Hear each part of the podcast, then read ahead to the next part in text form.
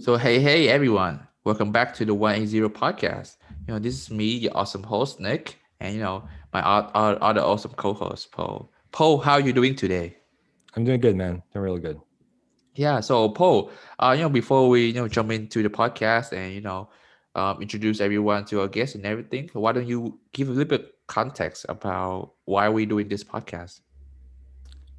Yeah. So, uh, for our new listeners, uh, this podcast is to share stories and ideas from everyday people, uh, especially pe- young people who are uh, just getting out, getting out of high school and uh, starting their life as an adult.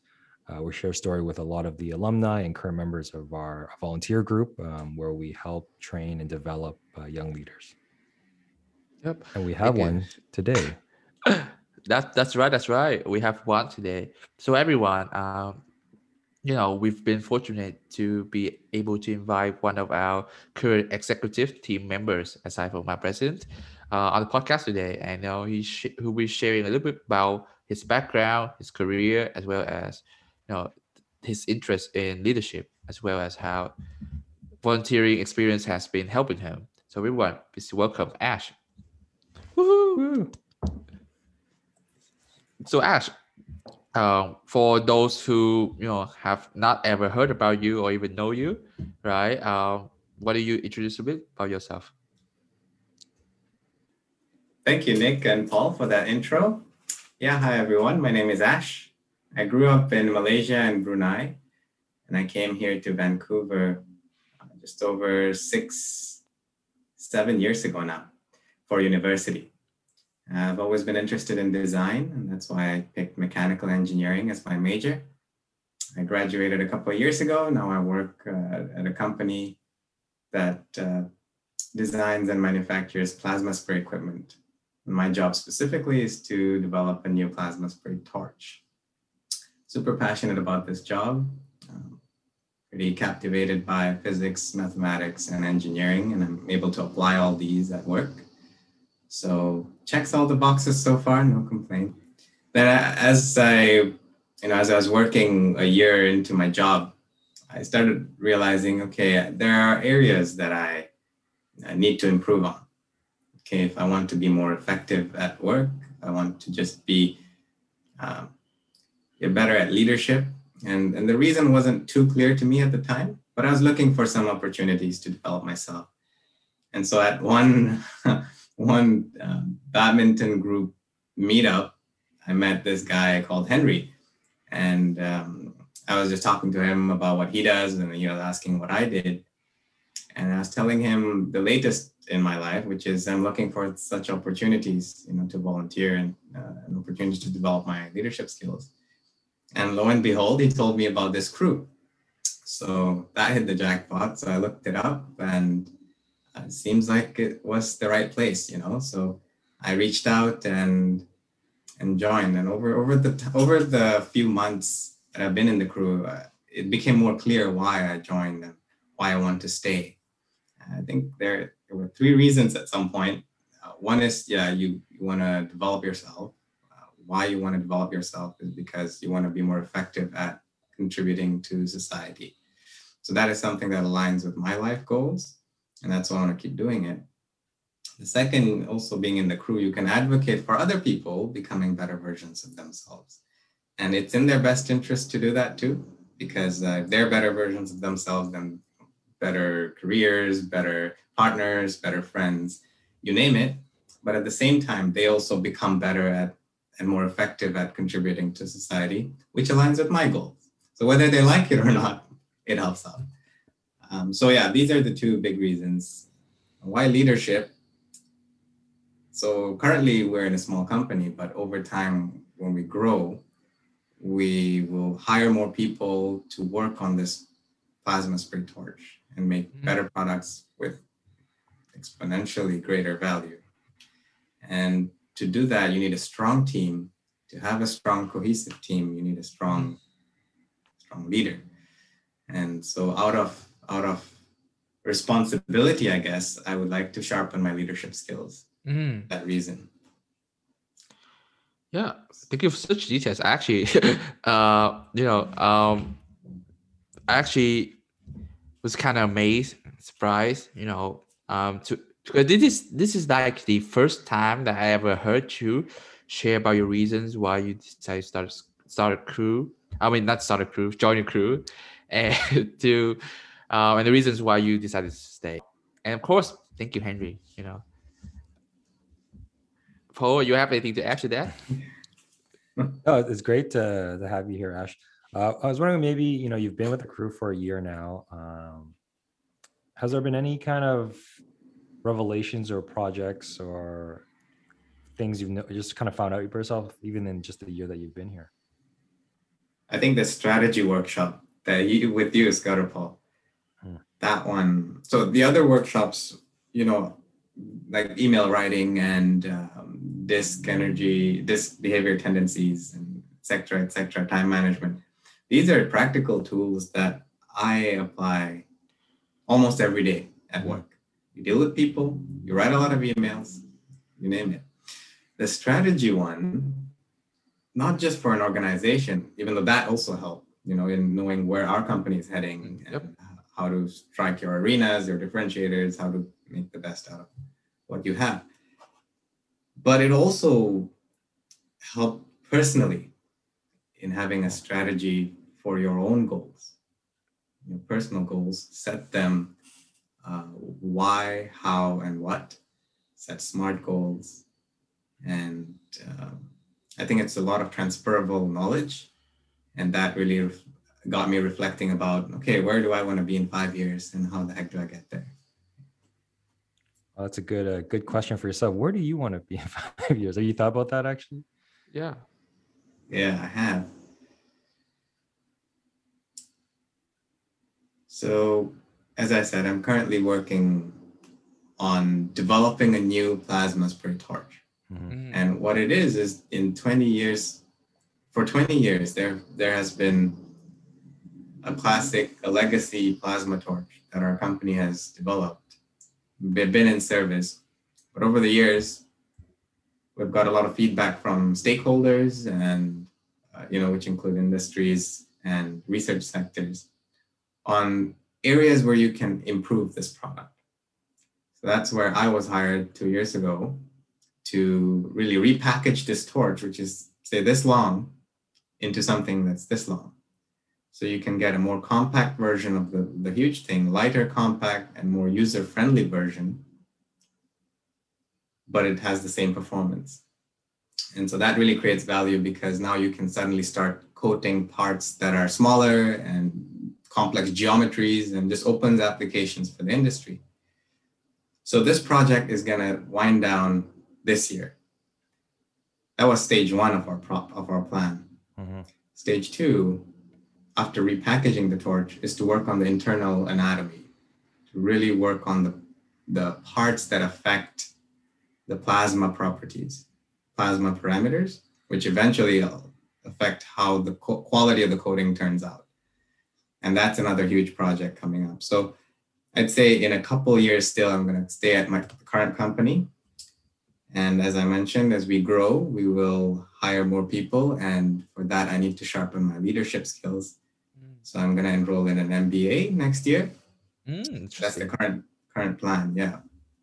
Cool. So in three years, I would have had an MBA. Three years from now, uh, in good shape now to to have a team, lead that team in a, in a more entrepreneurial mindset, I guess, because you really have a lot of flexibility in um, in a small company like this. Really take charge, take ownership of your product. Think about how you can make the company better, and that's the only difference between an intrapreneur and an entrepreneur is that an intrapreneur is an entrepreneur but working in, within a company uh, for another employer. So I think that's three, five years from now. Uh, that, that's where I'd like to be. Currently, it's just me and my supervisor, but I want a few more people in my team. A bigger team, yeah. So, Yeah. so you know that, that that's really great. I think it's it's kind of cool to be at work um, and have this kind of long term aspiration. I feel like it's a lot easier to keep people around and stay motivated. You know, I think some jobs you're kind of just there for the day or for very kind of short term gains, especially you know in a lot of kind of customer service or business jobs. So after you did your mechanical engineering degree, how did you find this type of role? Um, was this the ideal role that you kind of had in mind after you graduated to be on a project and develop a product? Um, so why don't you take us through kind of the career path of a, a first year or not first year, but like a, a new engineering grad? Mm. Yeah, it was quite the ride. So in my fourth year, which is the final year, honestly, I was a little bit anxious because you know Vancouver is an expensive city. Uh, it's competitive. My field is competitive. Will I find a job?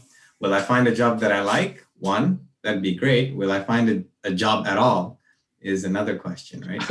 so, yeah, there was that uh, anxiety a little bit, and um, there, you know, there, what do you call career fairs, and you go career fairs, you go uh, job postings, just look at them, apply but you know at, the, at, at some point i was just looking for a job that that you know kind of fits my skills doesn't have to be perfect but as long as i have something as a as a backup i can still look for something that i really am passionate about.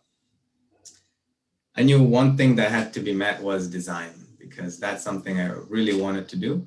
And i found out that through you know super mileage which is a student design team where i volunteered and also through my co-op, my internships, I mm. realized that okay, design really this, this culmination of engineering and art, kind of like Da Vinci and the Renaissance. People tend to separate these two, but I really like my products to be, first of all, function. It has to function, of course, but also people are going to interact with these. So I'd like to make them more aesthetic and people take care of them better too. So design was one thing on my checkbox that had to be met. Um, so how did I find this current job? My final exam period, you know, I had four or five different exams. In between two, there was a maybe a couple weeks of gap. So it was strange. I had a couple first and then maybe three at the end. But there was this huge gap in the middle. So I was like, okay, just browsing through more job postings. And I came across the job at this company that I'm working at. And boy, the description, the skills they require, and what they do, all of these were just, man, I'd love to apply to this job. So I spent the whole day preparing a nice portfolio, putting all of my super mileage and co op internships experience in one package and submitted that. And then just waited, finished my exams, got a call back, and did our phone interview and then did an in-person interview. He tested my skills, and I got the job. And, and, since then, you know, great people to work with, competent people. I learned a lot, challenging work, um, exciting work, and makes use of almost all the skills that I want to use. So, so yeah, that that's the story of how I found this job. Yeah. To touch on this a little bit, um, I'm in my fourth year now, and I certainly do understand that feeling of not it's not if I can get a well paid job or not. It's whether I get a job at all or not. Right? Especially now it's the pandemic and you know global and everything. Uh, it's opening up, so I hope I hope I can get some positions as well. But the thing I, I really want to touch on is that from from your experience, you got you got the job just right after you finished the exam. Not just right, but like really near after you just finished the exams and I can see that that's not the case for everyone, right? So, do you have any like any advice for engineering grads, like people who are in their fourth year right now, pursuing engineering and worrying about you know same case as yours before, whether they get a job at all or not? Like, do you have any advice at all?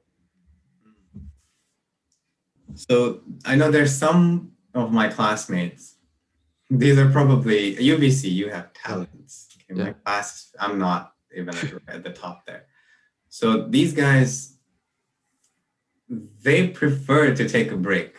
So maybe a couple months oh. to go travel, and so they're not even looking at the time because there's they're and they're confident for right reasons. Once they're looking, they will get it, and they did. So these guys are just man, top notch, right? Yeah. And then there are uh, there are people like me who like you say, you know, there's a little bit of that, will I get a job at all? Yeah. And and I, I say to the new grads, it's okay to settle for something temporarily. So get something as a as a backup that pays the bills. Okay.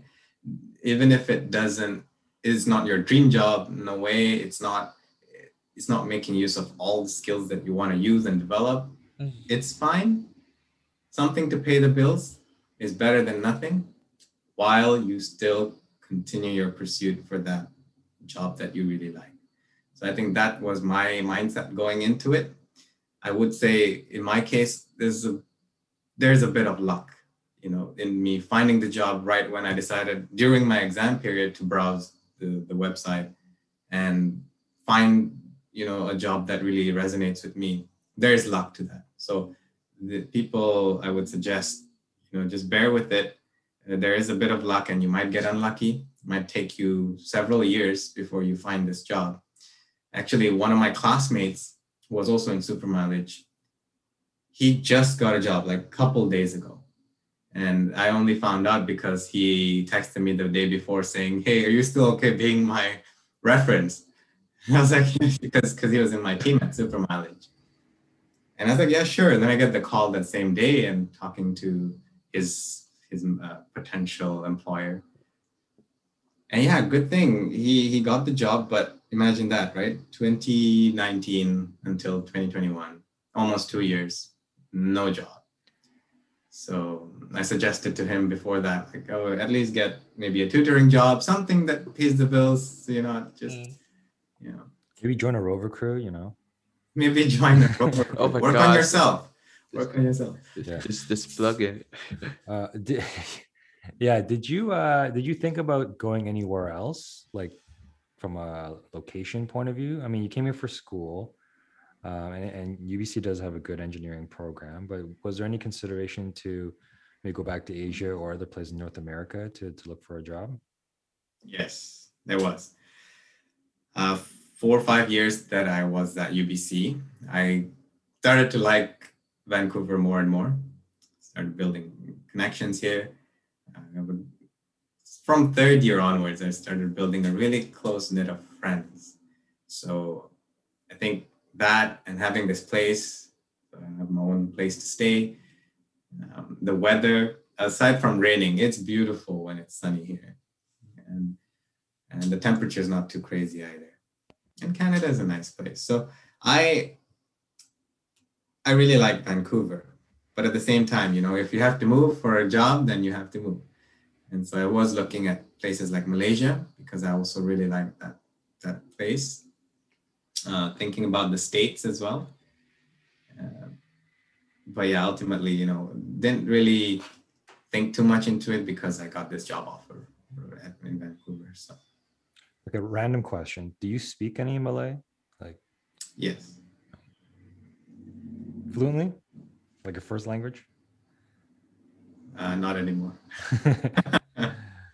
Uh, no, no, that's that's great to hear because we did actually, you know, we spoke to Ozzy last week about being an international student and this kind of some struggles. And um, I was wondering if did you face any of those struggles coming here, uh, assimilating to to Vancouver? It's it's a pretty easy place to assimilate to. Um, I'm I've been told, but there are some um, sometimes uh, issues. So did you face anything like that coming here, moving to a new country as a as like basically a 17 year old, right? I was 19 because we studied an extra. Oh, right, right, right, yeah, I was But- 17 when I started school, but yeah. Yeah. Uh, the culture shock question. Um, not too crazy. It, it was different. Uh, in general, was like you know on the bus or something. In general, in public, I think people are more open. Uh, that's how it. Uh, I perceived it because in countries like Brunei and Malaysia, you, I think you tend to be more cautious yeah, and reserved. Maybe the crime rate is higher. I don't know, but um, people, I think, everywhere around the world, you can find people who are the same. So here at UBC, you have international students, you have local students, but people, I think that part wouldn't change no matter what country I go to. Uh, you still can bond with the people who are, you know, the right, the right people for you. Yeah, so we hear a lot, a a lot of you know your ambitions going on, moving in the next five years and everything, um, your dream projects. So, how how does volunteering and the crew work into this equation? Maybe share a little bit more details about your experience in the crew in terms of what projects have you done, right? Does it have how helpful was it, you know, to help you achieve that um, five year goals that you have in your career and you know for yourself? Mm-hmm. Kind of touched back, touched on that before. Uh, with so in detail, if I Yeah. go, then I'd say that there's a DISC workshop that I did with you, right, Nick? Yeah, Then there's the email writing workshop. yeah, There is conflict resolution, which I attended. And all these things are practical tools that uh, help me get better in dealing with them at work. Email writing, maybe 20, 30 emails a day. Talking to people, some people you, you want to get straight to the point, some people you want to have more of a chat with, get better customer relations that way. Um, conflict resolution everywhere friends, with roommates, with workmates, in the crew. Mm, It's, uh, it's all around you. And how does this play? And then time management, of course. That one's a big one. So, how does this all play into uh, my ultimate goals, right? So, my, my life goal really is to one of them, one of the life goals is really to uh, be a strong link in the development of civilization. Uh, why I want to wow. okay, okay. Tell me more. Yeah, well, what my reason for uh, why I care about developing civilization so much, I think that's that's a longer maybe mic off, like you say, mic off story, um, and it's personal. And I think different people who want to develop civilization have different reasons for doing so. So anyway, because I want to develop civilization, I'm thinking about how the heck do I contribute to that. So innovation comes to mind. If um, without innovation at the pace that with maybe 500 years ago, we started with the first machine, maybe it was the steam engine or something. And look at us now. In just 500 years, we have accomplished so much. So this accelerated pace of development is only possible through innovation. So continual innovation, so innovating in the torch, innovating, etc., is one thing I really want to keep pushing and keep doing because that is going to bring us uh, become a multi-planetary species, if you will, increases our Mm. chances of survival, etc., etc. What else can I do in the crew? Now, this is this is if you develop yourself, then that also contributes to this goal at work, where you know you become more effective, and you can maybe make a better product, get better discussions with people and uh, just excel you know? And if you can get that slight edge uh, it creates an opportunity cost. And that's the biggest the biggest deal here. So if you if you're x amount better than somebody else or faster than somebody else then you have x amount more time that you can spend in doing something else i can i think i'll give you an, uh, an analogy with agriculture people have been growing crops for no matter I don't know how long, right? Thousands of years. And until and everybody had to do it because they had to feed themselves.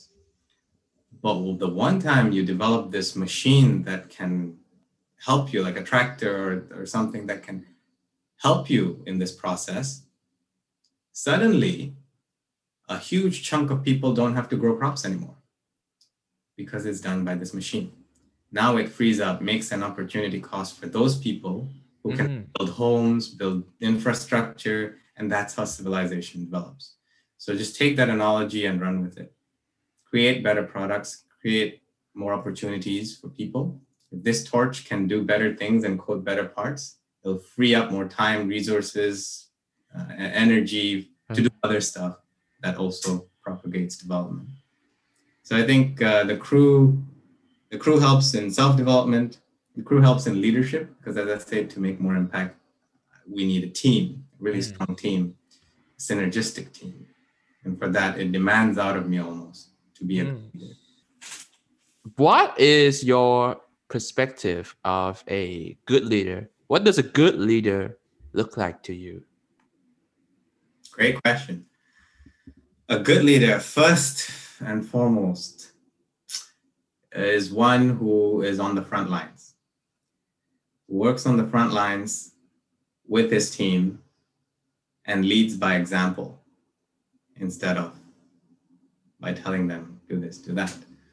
You're the ones getting your hands dirty and show how it's done, lead the way, be on the front lines. That's the first point, very important. I think in a book they mention it. It's called the Level Five Leadership. Okay. Yeah. Look look that one up. Uh, so that's one. And the second one is a confident leader is a good leader. Even if you're making the wrong decisions and you don't know it yet, you have to be confident. Mm. Making the right decision, making the wrong decision, you're confident in your choice, people are going to follow you. And then take it upon yourself. If it's the wrong decision, be responsible for that decision. But that confidence is what I think marks a good leader. If you're swaying, uh, I'm not too sure, I'm, you know, here and there, hand waving, no, people are not yeah. going to into that. Hmm. I think those are really fairly valid points. Uh, and I, I, because I, first of all, I don't think anyone could have at least any not and not not everyone I know will have such confidence in their decisions, right?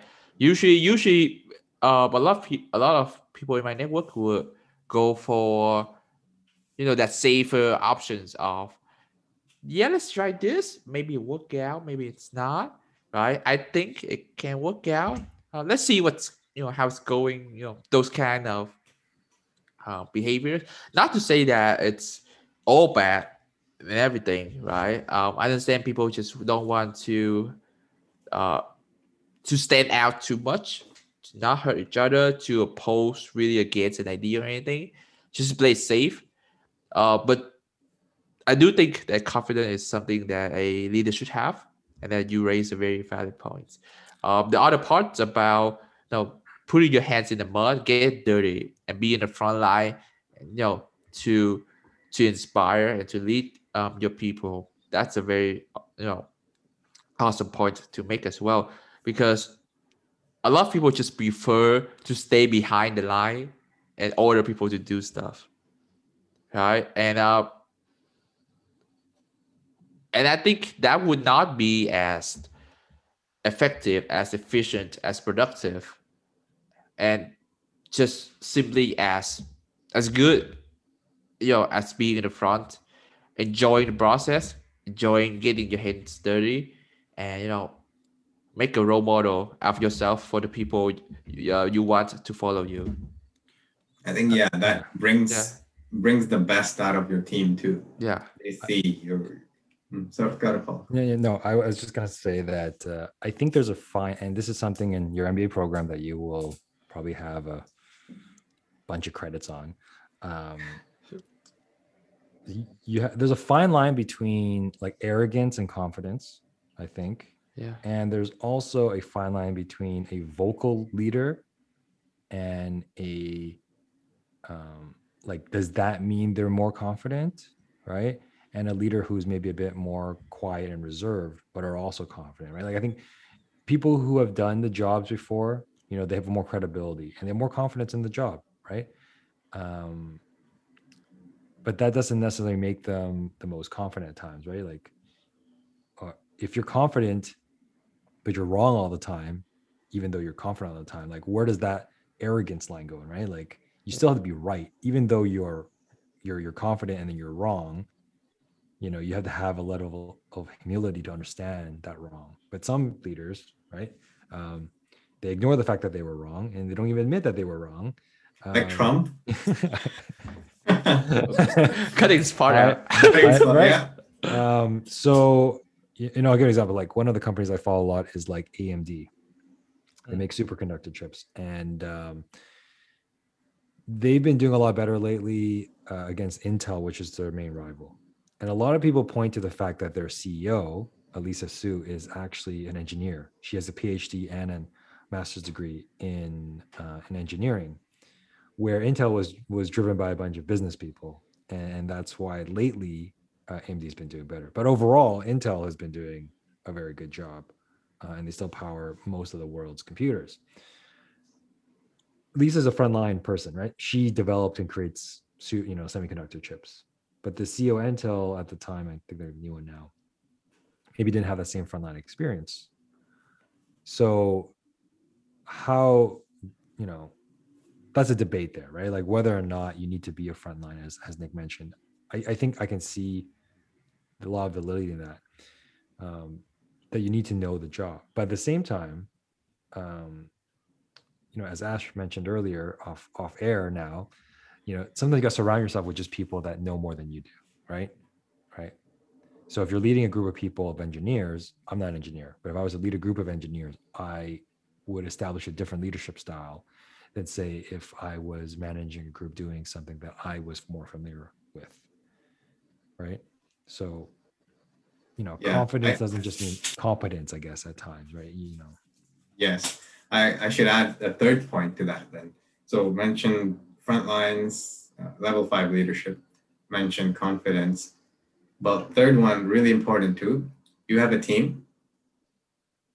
Have like listen, listen to your team, and that means um, instead of shutting them down, have that open discussion, promote discussion within the team, get input from the experts in the team because they're people who know more than you and then use their input to make your decision. I think that is what a good leader does too. Instead of just saying this is why i think this is my ego i'm gonna say this you're wrong i'm right. Uh, get input from your team. Listen to them. Yeah. But anyway, uh, you know, just wrapping up, we have heard a lot of fantastic ideas and conversations about leadership, your major your ambitions, your volunteer experience, and everything. Uh, Ash, so I know that I know that you have some certain plans for your uh five year future self, but what are some questions that you have for your future self that you want that person to be able to answer? me asking my future self something Yeah, yeah. Let's say you were able to. Let's say your future self came out of a wormhole. Yeah. Like, oh, hello, I'm future Ash. I can answer one of your questions. So I personally uh, don't want my future self to spoon feed me where I should go. Mhm. think I think where I am currently too is a result of the good or bad decisions that my past self has made and what he has succeeded in and what he has failed in. That all boils up to the person I am right now, and that will continue uh, to for me to become that future self. And I, I wanna, I don't want anyone telling me that.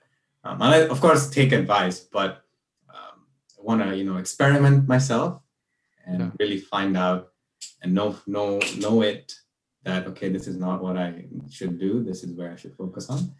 So yes, definitely um, that independence, but at the same time, like you say, it's got to follow like a little bit of um, guidance would be nice. Like you only have a limited time on the world in the world, Yeah. so if if if your future self can save you a few years by just giving you a slight nudge in the right direction, like hey, your your hedgehog concept, if you will, is uh, is this. So uh, think about that, that, and that. Maybe that'll lead you to your hedgehog concept. Uh, your calling relates to you know this, this, and this. So maybe uh, think about those in your free time. Uh, so instead of these 10 things that I can think about to find my calling, now I have three things to think about. So that sort of guidance that, will help me. Hedgehog is also in Good to Great for those who are listening. Um, so, level five leadership, Hedgehog theory, it's in the same book. Mm-hmm. Yeah. So, I guess that is it. Thank you so much for being here today, Ash. Uh, thank you for taking your time and thank you for sharing your wonderful ideas. Thanks, buddy. For having me, guys. Okay. Mic off. Mic off.